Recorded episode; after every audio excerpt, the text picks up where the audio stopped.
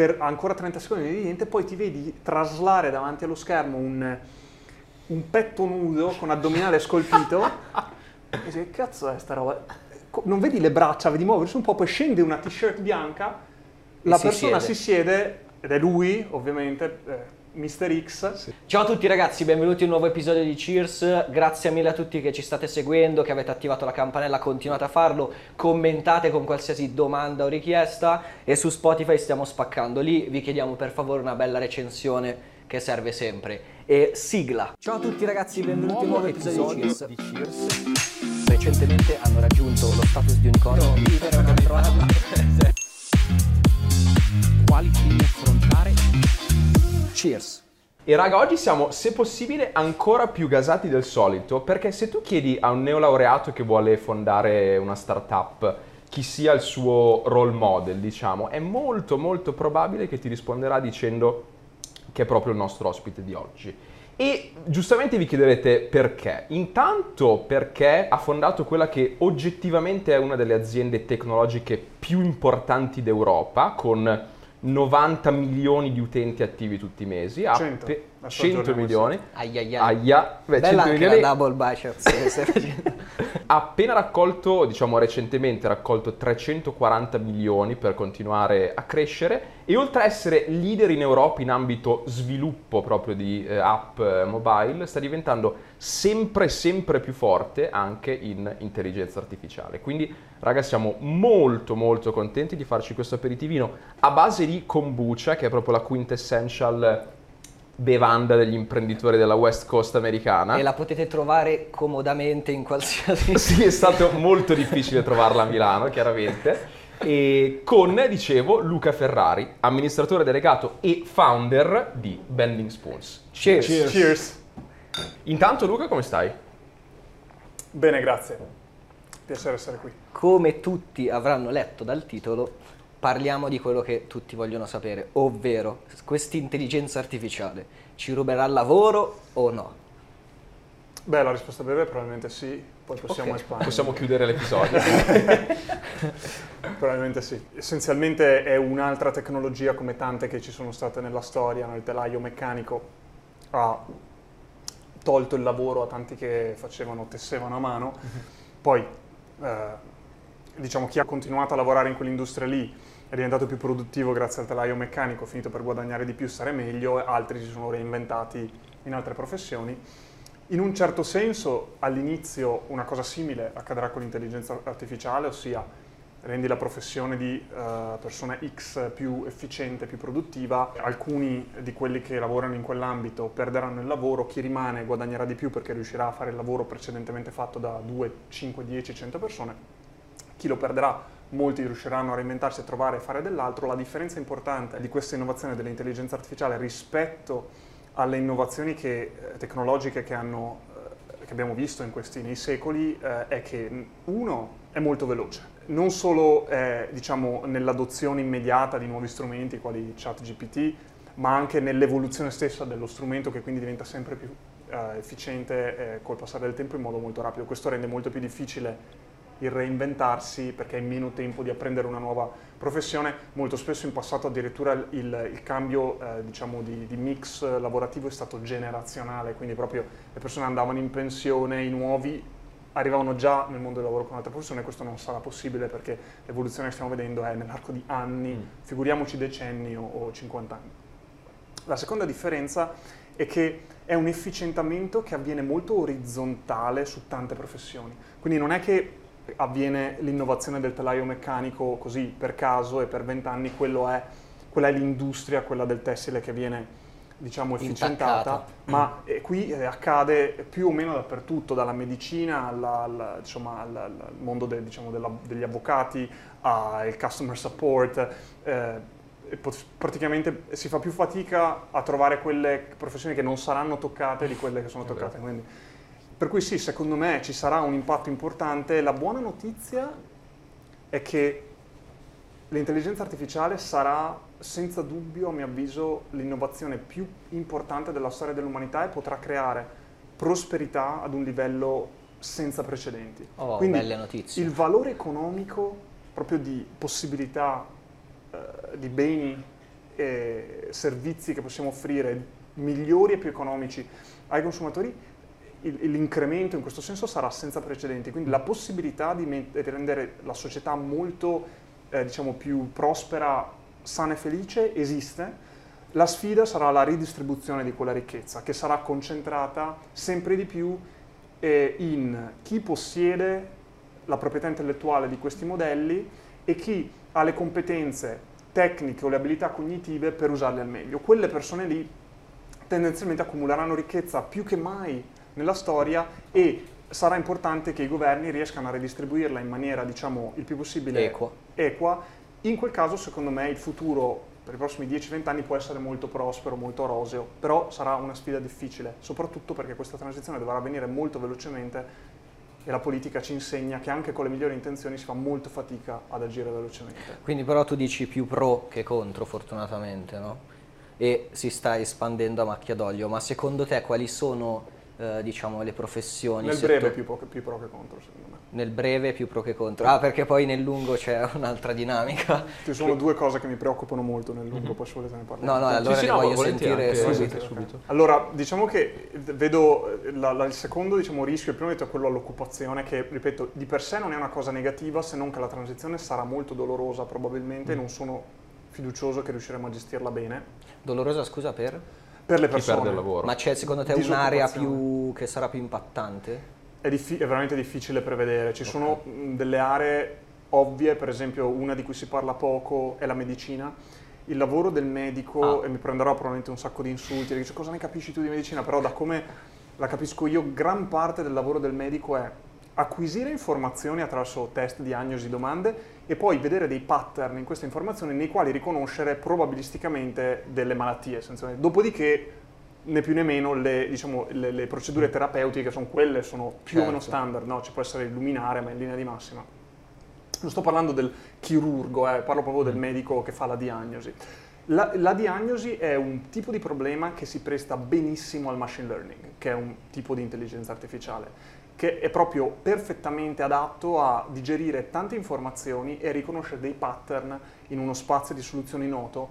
È proprio quello che fa benissimo, velocemente, con grande accuratezza, per cui è solo questione di tempo e normative, ci sarà una certa resistenza ad affidarsi di fatto a un medico Certo. digitale, però è solo questione di tempo prima che Come il, il fondatore di Spotify, che adesso sta sviluppando una startup proprio Daniel basata, Eck, lui, quello. sì, basati su intelligenza artificiale, quindi Stanno lavorando in tanti. Lì, lì, secondo me fa- a- progredire sarà molto facile. Già oggi ci sono dei modelli che sono molto più efficienti della media dei medici a diagnosticare alcuni tipi di malattie, magari da TAC eh, o, o lastre, identificare la presenza o meno di un tumore, cose simili.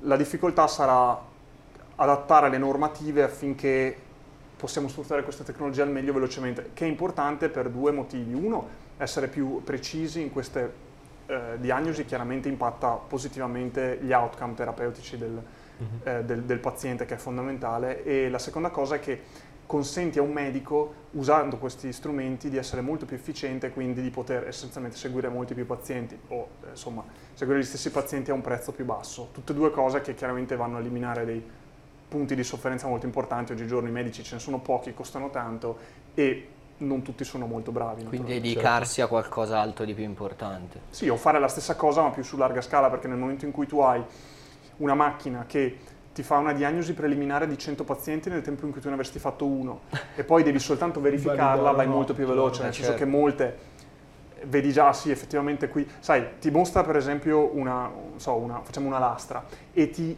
evidenzia il punto in cui potrebbe esserci un tumore, capisci che è infinitamente più veloce conformare ah sì effettivamente questo è sospetto, facciamo quest'altro Che esame che metterti Cerca tu a guardare, capisci? E il secondo, e prima dicevi appunto il soppiantare magari alcuni tipi di lavori e poi c'era un secondo rischio che vedevi grosso. Sì, il secondo che secondo me arriverà da capire se prima, dopo, durante, li vedo abbastanza in parallelo questi due a livello macroscopico, è arrivare ad avere delle intelligenze artificiali così potenti che messe nelle mani sbagliate possono iniziare a, a causare dei danni molto gravi. Secondo me ci stiamo avvicinando a questo per quanto concerne il mondo molto ampio delle- dell'intelligenza artificiale generativa, quindi intelligenze artificiali che creano contenuti. Questi strumenti qui sono, stanno diventando così credibili nel replicare l'abilità produttiva di, eh, creativa di un essere umano, anche superarla in molti casi, e ovviamente facendolo eh, con un livello di, di efficienza incredibile, per cui se- Esatto, sì. nello tempo che un essere umano produce un'immagine te ne producono un miliardo volendo. Ehm, questi strumenti qua eh, consentiranno sicuramente a un attore malintenzionato di eh, causare danni di vario genere, da quelli relativamente minimi, diciamo, tipo spammare un po' le email, l'inbox delle persone con marketing che vabbè non ci piace, ma diciamo non, non è che rende il mondo un posto terribile, a cose anche molto gravi, tipo manipolare democrazie, facendo vincere partiti che altrimenti avrebbero avuto magari nel merito delle loro idee eh, poca chance. Il classico cattivo dei film.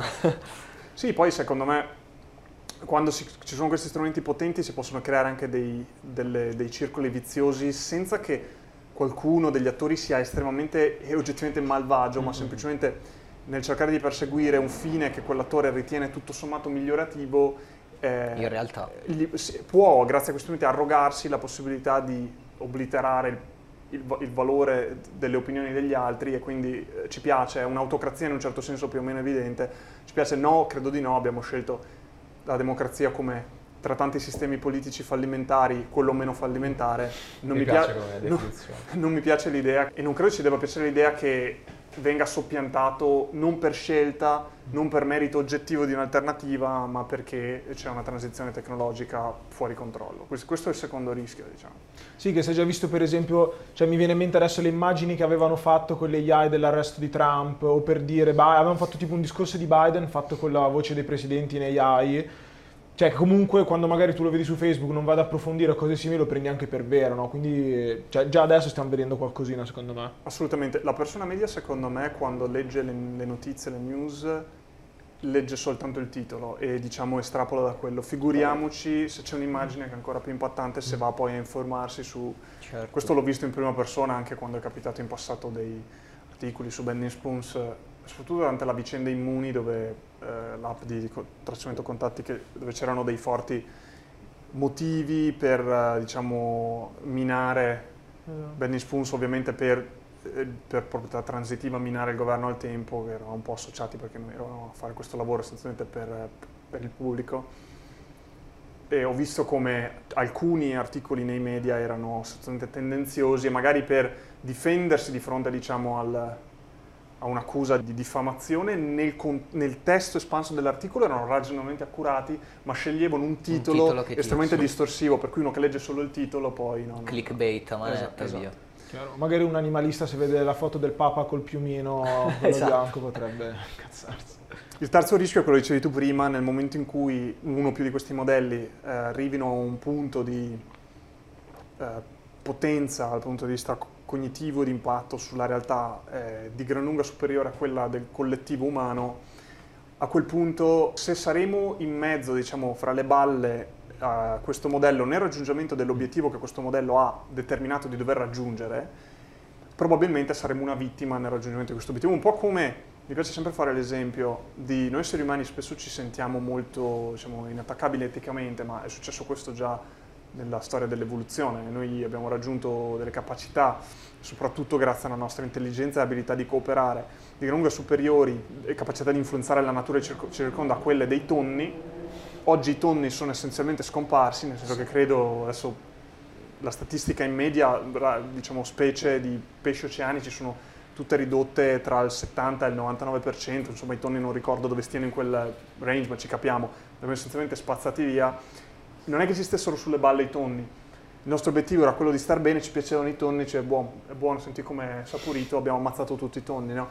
Eh, altre specie addirittura manco le mangiamo, ma semplicemente perché sono in mezzo alle balle, tra virgolette, dell'agricoltura piuttosto che Le abitazioni, lo sviluppo. abbiamo t- tutte sp- e per cui non immagino che sia probabile che questo modello di intelligenza artificiale dica agli esseri umani che schifo ammazziamoli, semplicemente magari dice adesso, l'esempio che si fa spesso è il mio obiettivo è potenziare la mia abilità cognitiva il più possibile, a un certo punto il limite è un limite computazionale, mi serve più materia, più energia per farlo, devo utilizzare più atomi possibili nell'universo per fare le mie computazioni, quindi per arrivare a delle idee migliori rispetto al mio obiettivo, aspetta che essenzialmente con qualche tipologia di, eh, per esempio, estrazione alla fusione nucleare, no? Eh, mi piglio tutti gli atomi sulla Terra per farmi da carburante per le mie computazioni, cioè ci sono eh, esperimenti mentali più o meno esoterici, però avete capito il punto. Sì, Sì, la- c'è tipo la- bulldozer che La indipendentemente da massimizzazione della davanti. produzione di paperclips di Nick Bostrom. Ah, super- bellissimo, ragazzi. Bellino quello. Ma senti, tu prima facevi riferimento al fatto che ci saranno anche nel breve e medio termine, quindi degli impatti grossi a livello proprio lavorativo, no? E, mh, però si sente, o almeno io sento spesso dire una cosa che in Nuce un po' appare anche quello che dici te e che mi rimane impressa, cioè che probabilmente non sarà l'AI a sostituire il nostro lavoro, ma sarà qualcuno che la sa usare semplicemente molto meglio di noi, no? Se tu dovessi dare un consiglio a un ragazzo, una ragazza che vuole quantomeno minimizzare il rischio che domani proprio il suo lavoro sia sostituito dall'AI, che consigli gli daresti?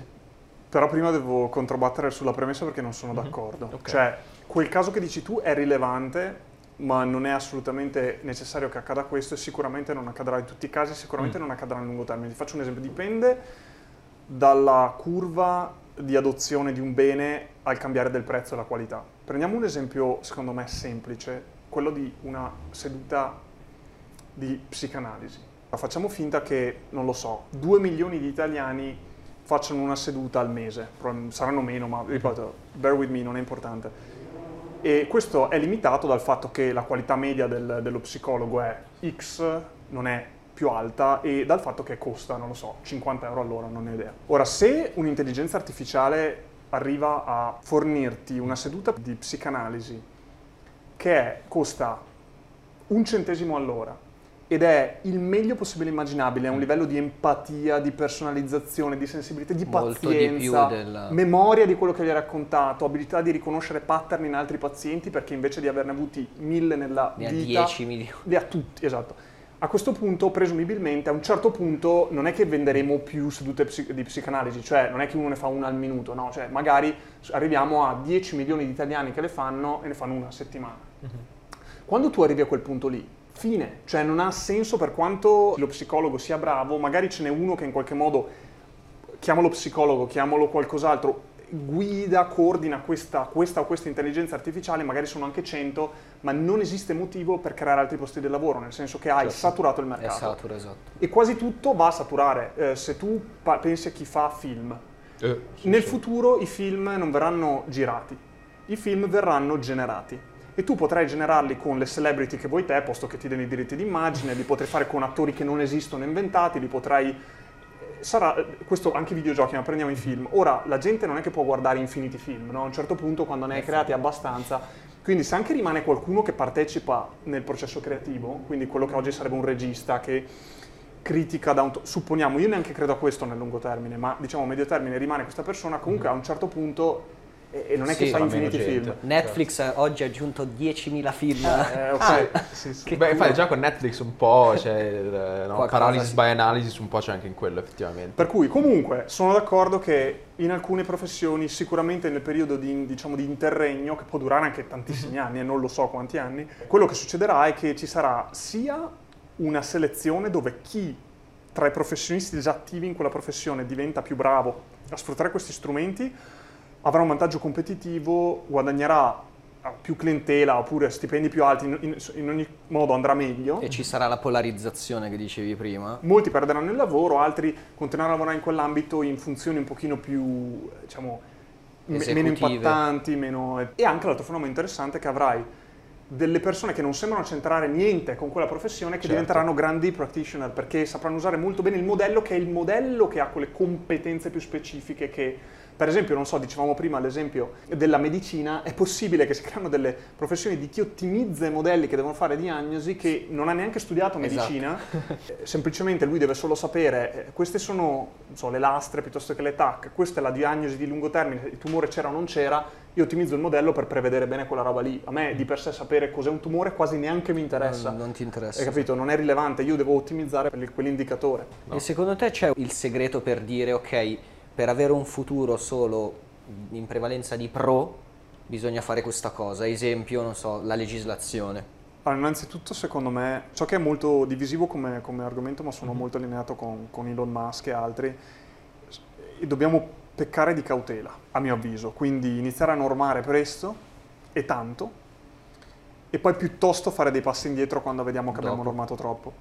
Tra l'altro qui si apre un mondo di, eh, a prescindere dall'intelligenza artificiale, il fatto che c'è questa tendenza ad aggiungere norme ma molto poco a toglierne, che è un grosso problema. Secondo me uno dovrebbe continuare a, chi- a chiedersi se ogni singola legge cavillo merita ancora di esistere, cercare Certo. di rimuoverle e vedere se poi ti viene voglia di E aggiungere ce ne sono tanti che andrebbero rimossi. sì, perché questo ci consentirebbe di, con- di contenere un attimo l'espansione. Eh, per cui normare tanto presto e piuttosto fare poi dei passi indietro.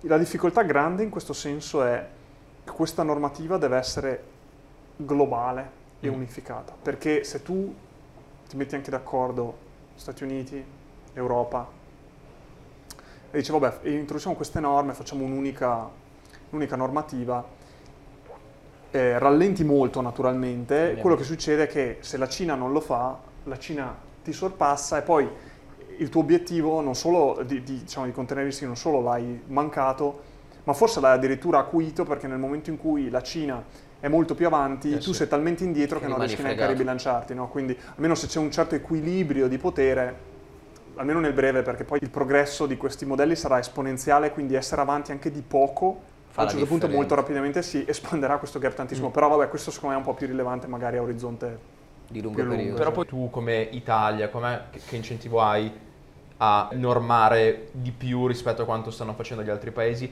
se sai che c'è anche solo una bassa probabilità che qualcun altro possa non farlo? Ormai questa cosa deve nascere da presidente degli Stati Uniti, il leader del Partito Comunista eh, cinese Cinese. e che devono fare un accordo, gli Sì. altri poi seguono. Secondo Ok. me poi ti, ti basta che l'Europa si allinei, poi secondo me il resto del mondo in questa fase non è un grosso problema, tanto è talmente indietro e al momento poco attrattivo per eh, i migliori talenti che almeno diciamo da qui a un orizzonte di diversi anni non è particolarmente rilevante. Poi magari succede che tra dieci anni scopri che sono finiti tutti a fare AI in Libia, e- però E dico, ci hanno nel, fregato. nel breve, nel breve non è, non è- inizierei da lì, poi insomma con calma ci si mette Che, d'accordo. che anche comunque non è perché devono mettersi d'accordo Stati Uniti e Cina. Per comunque. fortuna siamo in una fase storica in cui la divisione tra Stati Uniti e Cina è sempre meno, no scherzo, l'opposto. Esatto.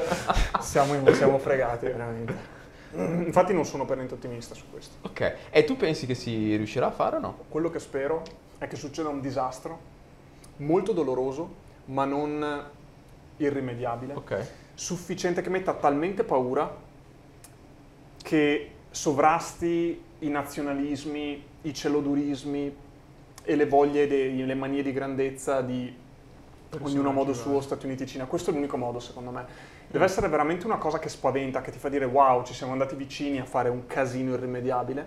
E allora lì magari Inizia a fare due passi indietro. la gente stessa Mm. con gran Mm. clamore. Eh, io penso una cosa simile anche con. Sono un grande e fervente sostenitore del- dell'importanza di fare, di agire in modo forte e immediato per contenere i danni diciamo, al, al- al cambiamento climatico, sul riscaldamento globale. Stiamo facendo molto poco, una frazione di quello che dovremmo fare. A differenza dell'intelligenza artificiale, risolvere il problema del surriscaldamento globale è facile. Dal punto di vista, non c'è nessun dubbio su cosa dovremmo Cosa fare. dovremmo È fare. solo una questione di fare dei piccoli, davvero piccoli sacrifici quotidiani di alcuni beni di lusso che potremmo limitare. Se ci fosse la volontà politica, semplicemente tassando alcune cose in modo pesante, Sì. letteralmente in due anni avremmo risolto. Anche lì sono poco ottimista per gli stessi motivi. Finché Non non, succede qualcosa di davvero che spaventa le persone in una maniera profonda, non facciamo nulla. Se, se- se avete visto quando è successo, e ovviamente è una tragedia, non- di per sé preferirei che non ci dovesse essere questo momento, perché deve essere qualcosa che toglie, ammazza un sacco di gente, causa dei danni devastanti. Purtroppo è l'unico modo per collettivamente, secondo me, Finché non vedi la paura in faccia, Guardate, a Chernobyl, quello che è successo ormai quasi 40 anni fa, che è stato una tragedia, comunque secondo me di dimensioni tut- del tutto insufficienti rispetto a quello che ci serve per... È, è stata, tra l'altro io sono un grande fan del nucleare, ma il Same. fatto che la tragedia ti porti a fare qualcosa funziona lo stesso, anche se in quel caso secondo me il fatto che un paese come l'Italia l'abbia sostanzialmente abbandonato è stato un grande errore, ma dopo Chernobyl c'è stato, ci sono stati paesi che erroneamente hanno smesso di generare eh, energia, Energia col nucleare o comunque di impegnare investimenti in questo senso e poi c'è stata una progressione molto diciamo, accelerata delle norme di sicurezza Tale per cui ad oggi direi che il problema del nucleare è che è troppo costoso per kilowattora, ma qua ci serve qualcosa, secondo me, di 100 volte superiore affinché realmente ci sia una chance di E invece, rimanendo in tema AI, appunto, abbiamo già visto dei passi da gigante. E, cioè, per esempio, io recentemente sentivo di questo Chaos GPT, che è diciamo l'equivalente di ChatGPT creato s- per il solo motivo di distruggere il mondo e poi disattivarsi, cioè una roba folle. Per la sostenibilità. Esatto. Secondo te, quali saranno le prossime, diciamo, ma nei prossimi anche due anni, prossimi passi ora al di fuori anche solo del mondo del lavoro, che saranno veramente, diciamo, dei progressi inimmaginabili, ci faranno fare delle cose incredibili che mh, magari adesso non riusciamo neanche appunto a immaginare, ma che ci cambieranno totalmente la vita. Eh sì, per definizione, se fosse immaginabile non potrei, non potrei immaginarlo, e- però insomma diciamo eh, immaginabili ma difficili da immaginare. Vabbè, non lo so, uno facile da immaginare che avrà un impatto straordinario è il, sono, i sistemi di guida automatica, Tesla è avanti in questo, anche se ci stanno mettendo molto di più di quello che credo pensassero all'inizio, però la versione breve, sintetica è che ci si arriva. L'impatto di avere auto, eh, camion autoguidati sarà molto più grande del mero eh, eliminazione della professione di, diciamo, di, di- di Ah, sì. autista. Eh, Ci sarà ragionevolmente un calo drastico del traffico nelle città perché eh, per due motivi. Uno, se tu hai un'auto autoguidata è molto più facile che la stessa auto sia condivisa tra più persone. Tra le altre auto. Perché adesso sai, cioè, in sostanza l'ho messa giù, devi, avere- devi venire, devi pigliarla, eh, non mi fido di come guidi, eh, devi riportare, c'è un casino. Nel momento in cui l'auto è autoguidata, mi immagino che il modello più, più classico di acquisto, invece che acquistare l'auto, sarà una sorta di affitto per cui tu semplicemente c'è una- un bacino di auto, che ne so, di Tesla e altri brand in giro per le città, per cui tu sei abituato che quando ti serve, è un po' come chiamare un Uber, Ci ti arriva la Tesla, ci sali, ti porta, ti mette giù, ti porta al mare, ti porta dal, dal notaio dove devi andare e hai fatto. E Questo, guida sempre nello stesso modo.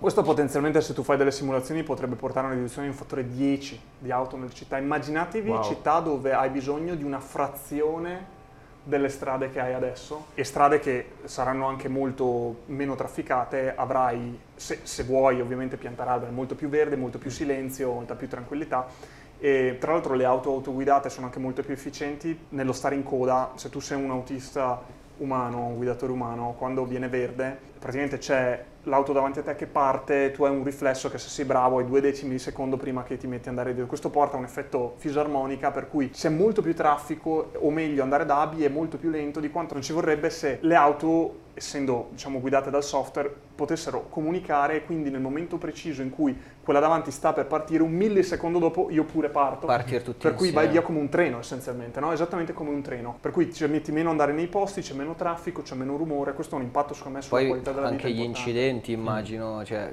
Ah sì, non, eh, sì li, li, li azzeri essenzialmente, a tendere. Adesso non, non so, non so sinceramente quali siano le statistiche, so che Tesla fa vari test beta e stanno già in alcune situazioni anche abbastanza complesse di traffico urbano avendo un tasso di, diciamo, di errore, incidenti comparabile a quello di un, di un guidatore, guidatore umano. Un altro secondo me cambiamento che potrebbe avere, che, che secondo me è uno dei più imminenti dal punto di vista della, della possibilità della tecnologia e che credo che possa avere uno degli impatti più, più grandi in assoluto è l'istruzione. Altro ambito in cui l'intelligenza artificiale si presta molto molto bene perché ha memoria infinita, quindi fatti li ha tutti a disposizione. L'abilità di personalizzare il proprio approccio è molto alta a tendere, chiaramente un, un- un insegnante umano per quanto eccellente, sai, ha un po' il tuo stile, non è facile adattarsi. Di nuovo la pazienza infinita e soprattutto il tempo infinito. Oggi un insegnante ha dei limiti eh, non imposti da se stesso chiaramente dove magari ha una classe di 25-30 alunni, è chiaro che cioè, il tempo che puoi dedicare a Giorgia rispetto a Paolo è quello che è, Certo. Eh, non è che può lavorare 500 ore a settimana, no? Un'intelligenza artificiale si può is- istanziare in modo dedicato per ognuna di queste persone, quindi Giorgia ha tutto il tempo una persona, essenzialmente quello che appare essere una persona, perché arriverà ad avere un'abilità di comunicare indistinguibile, una personalità magari anche ottimizzata per essere un po' divertente o comunque empatica. stimolante per quella persona lì, quindi un po' più dura per quello che ha bisogno del, di un po' più supportiva e carina con quello che ha più bisogno invece di essere un po' co- coccolato e così via. E secondo me l'impatto che può avere sulla qualità dell'istruzione, anche supervisionata eh, da, da insegnanti umani che poi seguono, commentano, "Mm, qui non sta andando bene come vorrei, qui fare diversamente, può essere straordinario, straordinario. Questo è una cosa che, che attendo con, con ansia perché chiaramente il capitale umano, come tu lo, io lo so in prima persona, avendo la fortuna di lavorare in, insomma, in squadra, la- fa una differenza incredibile come tu aiuti le persone a crescere e, e- e le persone a 5, 10, 15 anni sono malleabili come non mai nella vita. quindi- Ma secondo te questo non porterà, eh, magari mi immagino questa situazione ipotetica che ogni studente ha il suo professore di intelligenza artificiale, quindi potenzialmente tu potresti studiare e fare tutto quello che devi fare a casa. Quindi andare a eliminare quelli che possono essere i rapporti interpersonali tra studenti per un... No, mi piace guardare i problemi con un approccio logico. Io la vedo in due modi. Dividerei il servizio che oggi offre la scuola nelle componenti sottostanti. Quindi l'apprendimento dal punto di vista, chiamiamolo, nozionistico o di abilità di risolvere problemi, la socializzazione. Mm. Sono due cose diverse. Poi, in questo caso, cogli un po' due piccioni con una fava, ti insegno e ti faccio socializzare. Probabilmente non è il modo più efficiente, perché, perché dovrebbe esserlo. Un po' capitato per caso, li metto in una stanza perché è l'unico modo economicamente di far funzionare l'istruzione è che eh, ho un insegnante per 30 persone, ma non è che qualcuno ha fatto un'analisi approfondita e ha detto guardate, il modo di creare una personalità matura e una socialità sana è insegnare a tutti insieme Ok. li dividi, dopodiché determini senza il, il- il limite di dover per forza insegnare a tutti nello stesso posto allo stesso tempo, determini qual è il modo migliore di socializzare e costruire una personalità sana e civile dell'individuo. Se vedi che farli stare insieme a scuola è il modo ottimo, cosa che dubito, perché probabilmente ci sono altri modi, puoi far, eh, fare sport insieme, giocare insieme, non lo so, ma se fosse, vabbè, eh, ognuno siederà in aula a fare, non lo so, dei- del- il suo lavoro, però supportato da un insegnante dedicato. Tanto voglio dire, adesso tu stai a scuola 5 ore, non è che parli con gli altri tutto il tempo, sei lì che Certo. ascolti la lezione, poi durante la merenda chiacchieri, eh, voglio dire. Ma senti, abbiamo parlato di AI fino adesso, però c'erano un po' di ehm, tuoi spunti anche personali del percorso che hai fatto fino, ad- fino ad oggi. Quindi mi incuriosisce molto capire intanto, prima ancora di Bending Spoons, com'è che hai deciso di diventare imprenditore, founder e com'è stato proprio il primo periodo. Innanzitutto per fortuna avevo solo 25 anni e quindi avevo energie che oggi non ho e non credo che potrei proprio fisicamente farcela seppur lavoro ancora molto. La storia molto brevemente è che con due cari amici che sono tra l'altro anche soci, in, cofondatori in Benny Spoons, avevamo cofondato una startup si chiamava appunto Evertail e siccome non avevamo soldi, cioè nel senso tutti, venivamo tutti da famiglie normali, non avevamo accesso a investitori o credibilità, abbiamo deciso che eh, tra noi tre quello di noi tre che avesse eh, ottenuto l'offerta di lavoro più interessante dal punto di vista economico avrebbe sostenuto gli altri due economicamente, mentre questi eh, avrebbero poi un- creato un prototipo di questo prodotto che avevamo in mente. E poi una- cercato investimenti e quando avessimo poi ottenuto investimenti questo terzo si sarebbe licenziato. È venuto fuori, ve la faccio breve, uno aveva un, un dottorato che vabbè non pagava molto bene. Eh, Dottorato in Italia. No, in Danimarca, Ah, in in Danimarca, avevo ok. finito gli studi là. Ok. Insomma, mi, mi- mi ha fatto un'offerta McKinsey, che era una buona offerta dal punto di vista economico, per cui abbiamo scelto che io avrei lavorato a McKinsey temporaneamente, gli altri due si sarebbero messi tempo pieno a fare questo prototipo e con, con il mio stipendio avevo pagato l'affitto, insomma, minimo il vitto alloggio. pochi Finanziavi il progetto. Esatto.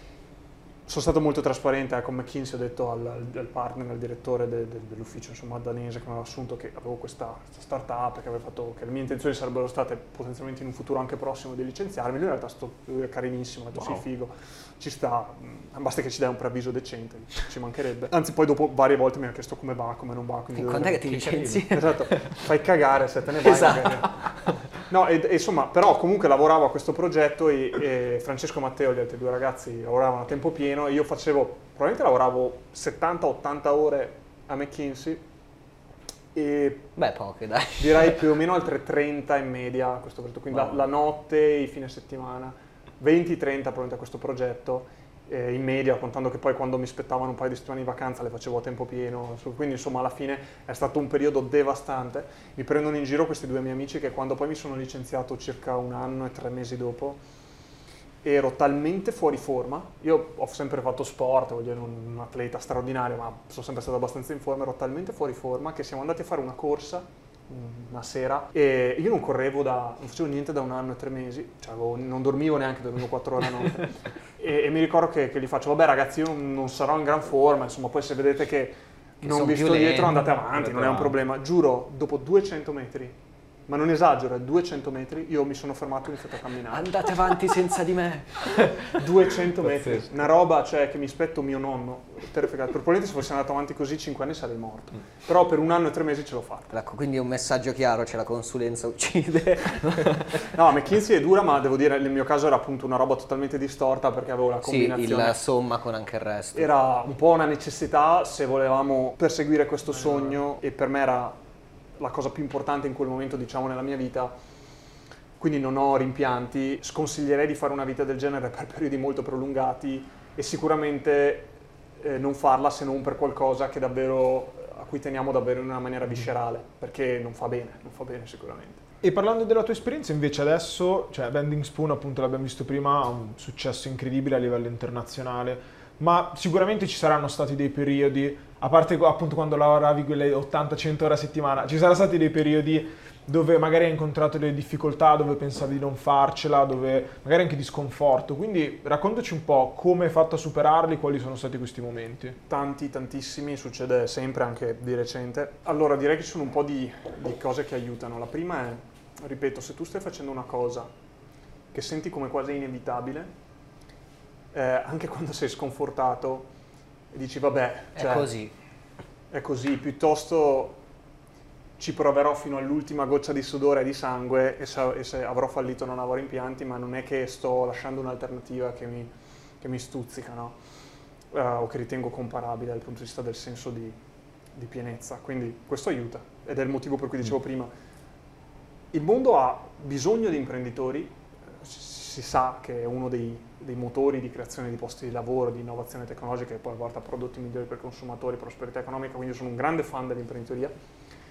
Secondo me l'imprenditoria va spinta espandendo a una persona più ampia della popolazione la conoscenza di cosa vuol dire fare l'imprenditore. Io sono cresciuto, tra l'altro, devo tutto ai miei genitori fantastici, voglio un bene dell'anima e veramente molto di quel po' di successo che ho avuto dipende dal fatto che sono stato supportato, amato da loro. Vengo da un paesino piccolissimo, eh, in campagna, 900 persone, io fino all'università non, non avevo neanche cognizione di che cosa di- volesse dire l'imprenditoria. Cioè, non- per cui magari, sai, hai tante persone che non la scoprono mai o la scoprono tardi, che avrebbero quel senso di vocazione, ma non hanno neanche mai la modalità, le possibilità di Per scoprirlo. esprimerlo. Esatto. Però non dobbiamo creare imprenditoria da persone che non dovrebbero fare gli imprenditori, come che sentono di loro fare perché va di moda. Questo secondo me è dannoso, fa male a loro e crea anche una brutta nomea poi appunto di imprese che sono un po' fragili, ma non, è normale che una startup sia fragile ma che dove mollano subito, si schiantano. Quindi eh, comunque avere un senso di vocazione è fondamentale e sono stato molto fortunato a aver fatto questa cosa con altre persone con le quali un po' perché ci conoscevamo prima, un po' perché siamo stati fortunati, abbiamo costruito anche un rapporto di amicizia davvero quasi fraterno, devo dire, anzi senza quasi, veramente, cioè non, fu strettissimo e semplicemente sai, il giorno che sono giù io, magari tu sei meno giù, addirittura euforico, ci si aiuta a vicenda, basta avere... Basta che i giorni in cui siamo tutti giù allo stesso tempo non siano troppi. Come facciamo noi tre, dai. Dobbiamo Stavo per alternare. dire. Questa è la seconda cosa e poi naturalmente una qualità che o hai o un po' devi sviluppare se vuoi fare questa professione. Devi avere una certa resilienza, una certa tenacia, per cui probabilmente se non ce l'hai proprio per niente sei filtrato fuori dal processo evolu- evolutivo e quindi non, non sentiremo mai parlare di te perché alla prima difficoltà molli. E poi cercare di ricordarti che nella vita i problemi veri sono altri, sono quelli gravi di salute, sono i problemi di povertà mh, nel mondo, di inequità. Tutto sommato, diciamoci la verità, rischiare di fallire con una startup, già che la stai facendo, è un privilegio. Perché se tu fossi un nigeriano che non ha neanche ricevuto un'istruzione e non arriva alla fine del mese col cibo e con l'acqua, fidati che la startup non la fai. Quindi cercare di ricordarti che sei uno fortunato comunque perché hai questa opportunità, quindi impegnarti al massimo, ma vederla anche con un po' di ironia, diciamo, e, fatali- e sano fatalismo, no? Per cui dici, vabbè, ci pro- do il massimo, se non va, proprio non va, Ci ho pazienza, ci ho provato. Questo aiuta, a me, a me aiuta. Ma invece errori grandi che dici... Però, momento, Da poco errori... tempo credo, non so se riusciamo a... Ah, tu dici ne hai fatti talmente... Ma errori che però ti ha lasciato qualcosa. No, tan- tantissimi. Uno, no, veramente molto. Allora direi, uno importante, non dare sufficiente peso, attenzione a costruire una squadra eccellente. Ok. Cosa vuol dire eccellenza dipende dal contesto, da cosa vuoi fare, da chi è già a bordo, quindi non darei una definizione assoluta, ma una volta che hai capito cosa vuoi fare, chi fa già parte di quella squadra, che quindi determina in parte come la devi espandere, spenderti anima e corpo per costruire una squadra fantastica è un pezzettino, oserei dire, preponderante per arrivare poi a fare qualcosa di buono. Quasi tutti, nella mia esperienza, sia start-up che imprenditori o manager più esperti, ti dicono ah, è importantissimo, dedico molto del mio tempo e della mia attenzione a questo. La realtà è che quando sono andato a metterci il naso non è quasi mai vero. Infatti lo dicevo anch'io Ah. nella mia prima startup e a posteriori non l'abbiamo fatto assolutamente.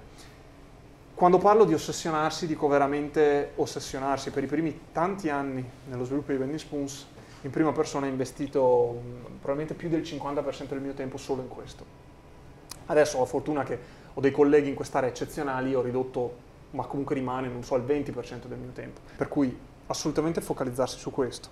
Un altro errore è stato essere arroganti nel pensare di poter predire o causare il futuro e quindi ho un'idea, mi chiudo in un garage, ci lavoro un sacco, investo un sacco di risorse, non testo quest'idea il più possibile con l'utente, il cliente, quello che è l'oggetto finale, questo vale secondo me non solo, vale anche nella ricerca scientifica tra l'altro e non solo nel- nell'imprenditoria. Poi quando fi- finalmente arrivo a, per esempio a metterla sul mercato scopro che è una schifezza che non vuole nessuno e avrei potuto scoprirlo con un decimo dello sforzo, dei soldi, del tempo. Prima di perdere il sonno per anni. Questo è un errore che ho fatto più e più volte, per fortuna tendenzialmente sempre un po' meno, ma è veramente difficile non fare questo errore. Tra l'altro ho notato che molto spesso chi tende a fare l'imprenditore ha un'opinione della sua abilità nel avere idee, nel prendere decisioni alta, perché altrimenti difficilmente hai la fiducia in te stesso di provarci. Quindi temo che sia una disfunzione che se non ce l'hai non ci provi, Ok. ma quando ci provi appunto è una disfunzione. Quindi idealmente dovresti avercela nel momento in cui ci provi, ma poi dimenticarti che sei così e diventare molto umile intellettualmente. O quantomeno essere consapevole di averla. Esatto, sì, cercare di... Il difetto inevitabile, quindi. Esatto, il difetto, ah, che è un po' anche, diciamo prima, la perseveranza, la resilienza, spesso tende a sfociare in um, stubbornness, come si dice in italiano? O- Testardaggine. testardaggine, che ovviamente è un, è un pessimo difetto, perché vuol dire proseguire dopo che oggettivamente non dovresti, quantomeno non con quella particolare modalità. Un'altra cosa che ho imparato, lezione preziosa, allora, io di natura sono uno che soffre tantissimo quando gli altri non sono d'accordo. Ok. Non necessariamente d'accordo con me, cioè non è che voglio che si faccia quello che voglio che, voglio che si faccia.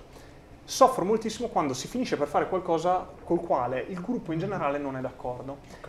E soffro anche quando l'opinione di qualcun altro, incluso qualcuno che mh, mi conosce poco, è negativa. Questo di natura.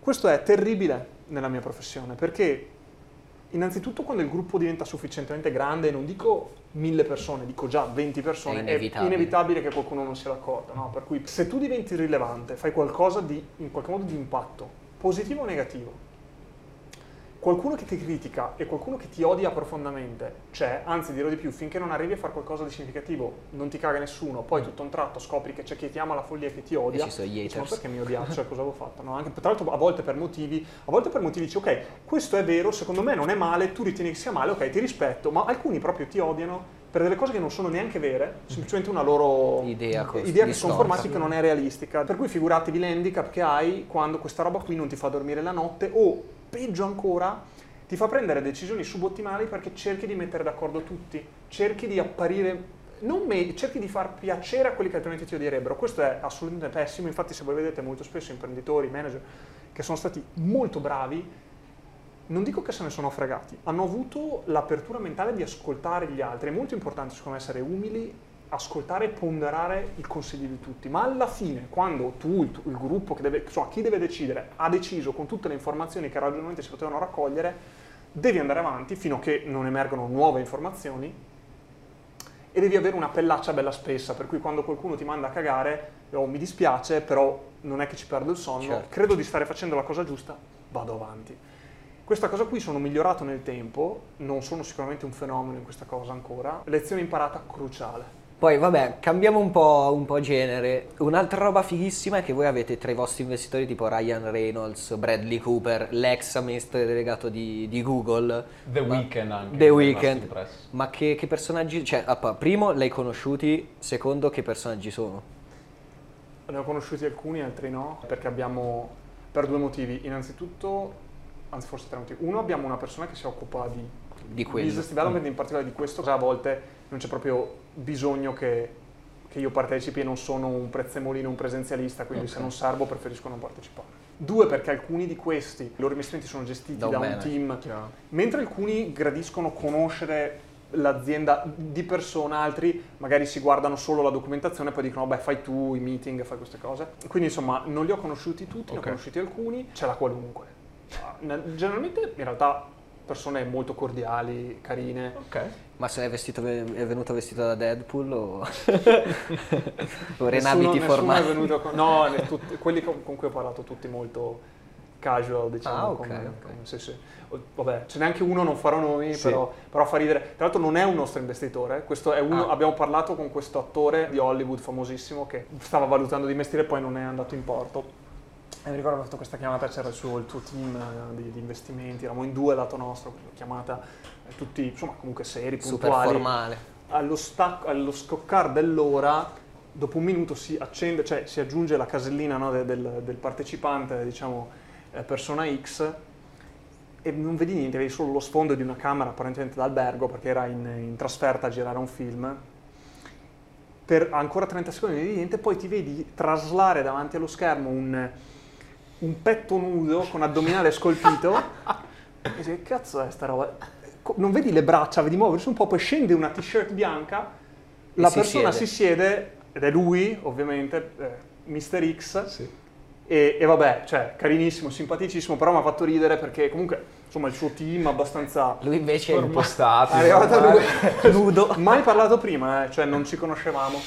No, però tutti, tutti molto terra a terra. Abbiamo fatto la prima parte della conversazione sull'AI e la seconda su Bending Spoons. Secondo me c'è un po' un eh, parallelo tra quello che è successo col mobile e quello che sta succedendo adesso con eh, l'AI, no? Cioè c'è stato uno shift enorme di paradigma quando voi avete iniziato più o meno no, a sviluppare le app e adesso ne stiamo vedendo un altro che è diciamo comparabile se non anche molto più importante. Quindi se tu come persona che è riuscita a cavalcare quell'onda, dovessi dare un consiglio invece a un giovane o una giovane che vuole lanciare una startup nell'AI per cavalcare questo nuovo cambiamento di paradigma, che cosa ti sentiresti di dire loro?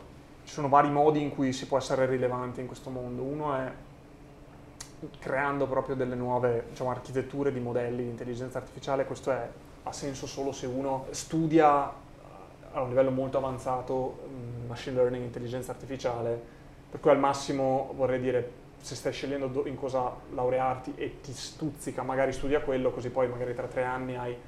E, e cerca soprattutto di non limitarti a, a studiare eh, quello che ti insegnano all'università, ma vai oltre, vai oltre, studia di più, impegnati di più, fai progetti personali, cioè se tu meramente studi come gli altri studenti sei già poco più che mediocre per definizione. Quindi se stiamo parlando, immagino tu mi stia dando consigli per qualcuno che vuole veramente lasciare il segno, cioè devi probabilmente investire almeno tanto tempo nei, nei progetti diciamo, di natura personale di, di espansione delle tue compet- competenze, anche magari andando a lavorare in varie aziende che sono forti in questo, quanto, quanto ne investi nel, nel corso di studi diciamo, che fai.